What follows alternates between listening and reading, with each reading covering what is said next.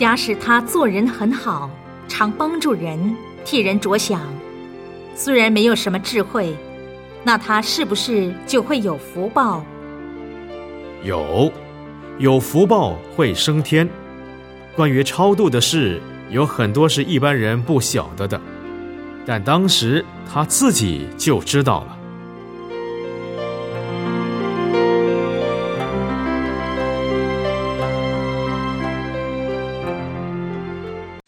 有人发明一种药或方法治疗癌症，救了世界上很多的人，那么这个人的福报是属于哪一方面？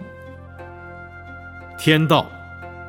有一个人姓江，这位江居士的爸爸，大家只知道他一生做好事，可是却没有人知道他做坏事，连他儿子到最后才知道。他是个老居士，又是虔诚念佛，为什么最后得肠癌过世？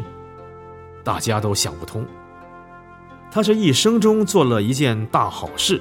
就是他以自己的钱建了台东的一间寺，寺盖好后送给出家人，这个功德很大。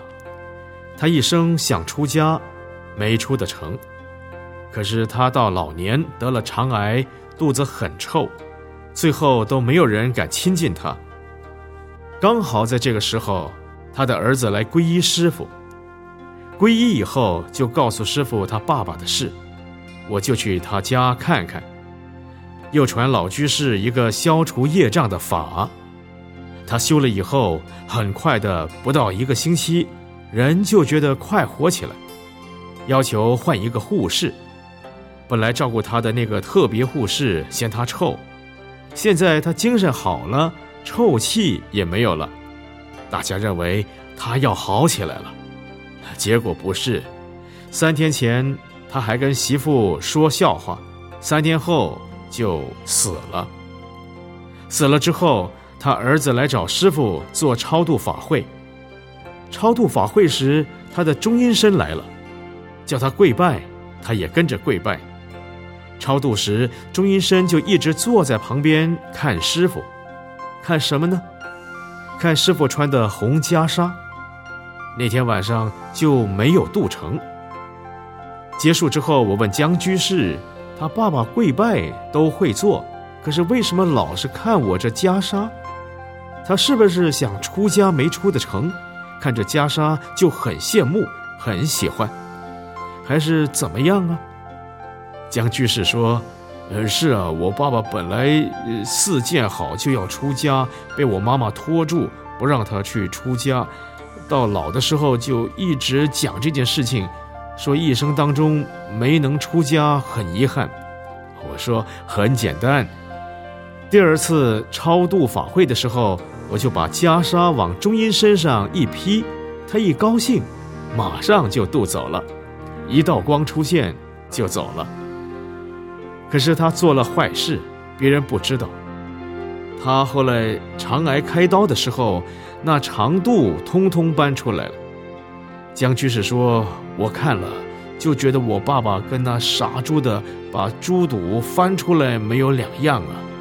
我现在知道我爸爸的错误在哪里，就是他年轻的时候，在台东那边开了个养猪场，养了很多的猪，大概就是因为这样的恶业感应吧。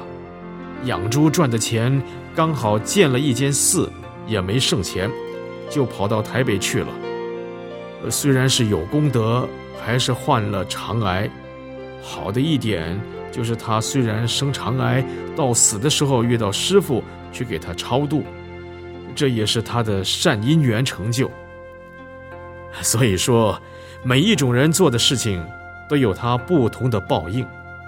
有人从年轻就学佛，那当然是最好。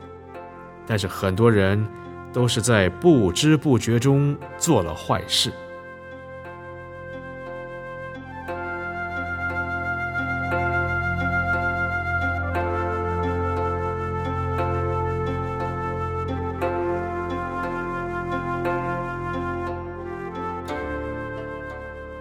我在台北市有位朋友，是高速公路工程处的工程师，颇有名气。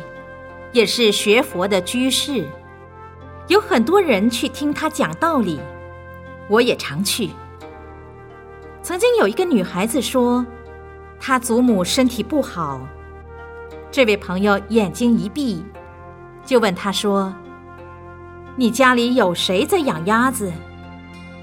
那女孩子答说：“我叔叔在养鸭。”原来他叔叔养的鸭是专门卖给人做北平烤鸭的。这位朋友劝说，不要再养了。另外，我以前有个朋友是立法委员，他有个哥哥也吃素，但不懂得佛法，在台南养鱼也养猪，把猪的排泄物拿来养虱目鱼。他本身虽然吃素的。但是鱼猪一养，将来也是给人家杀了吃。他哥哥后来慢慢就垮了。佛教所说的这些业报确实很有道理，只是人迷迷糊糊，自己不知道。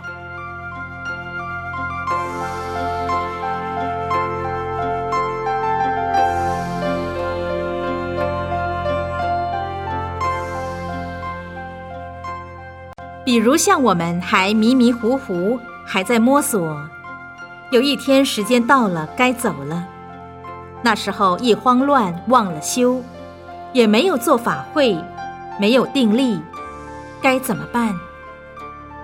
假如能够自己修是最好，自己修了，你什么时候死你也知道，最好是无疾而终，不要生病，到了年纪大一点儿。很多事情有了经验，就会感觉；年纪轻可能比较不知道。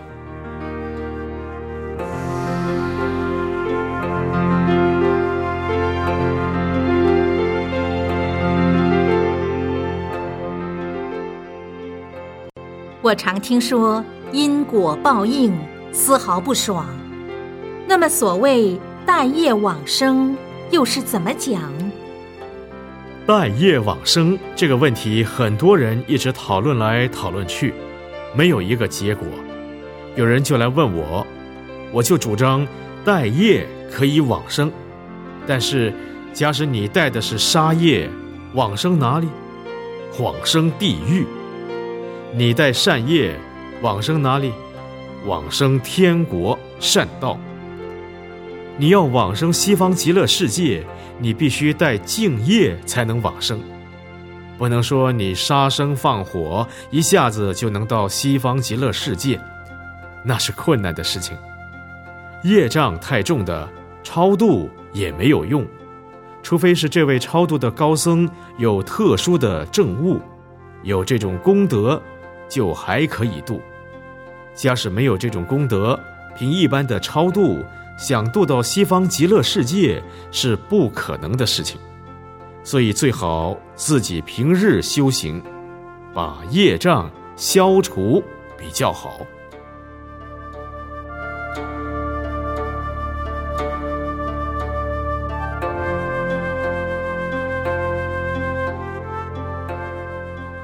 到西方极乐世界是不是已经解脱了？还会再轮回吗？到西方极乐世界，也可以说是解脱，也可以说没有解脱。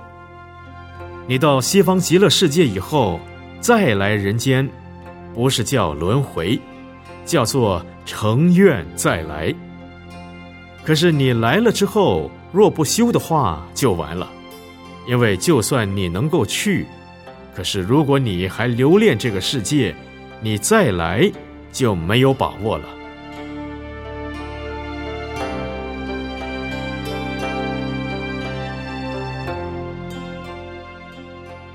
这个人在生为人的时候，可不可以选择到一个佛化家庭？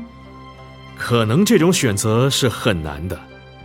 从西方极乐世界来此投生，必须碰到你选择的这一家人刚好需要生孩子才可以。假使你选择了某一家人，你不可能说我等到那一天他们要生孩子再投生。怎么办？所以有机缘就投生，不要说怎么选择。比方说，我们从台北南下到高雄，可是到了高雄差不多是晚上两点钟，这时你总要找个旅馆睡觉休息。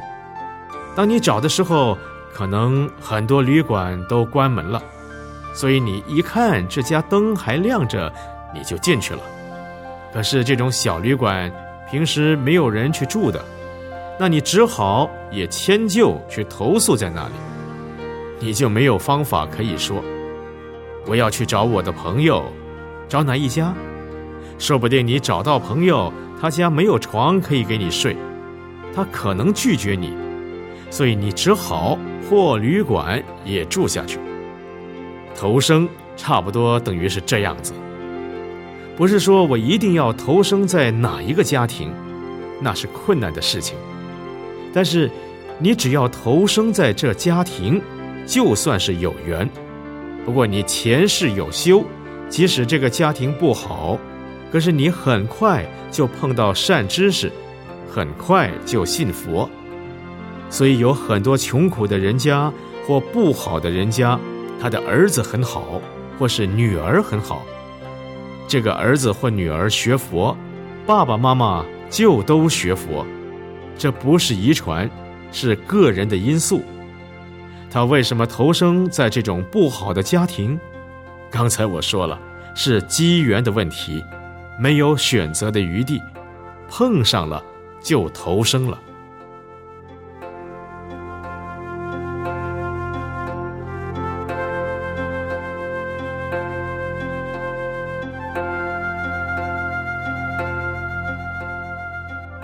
在西方极乐世界，他为什么申请下来这里投生？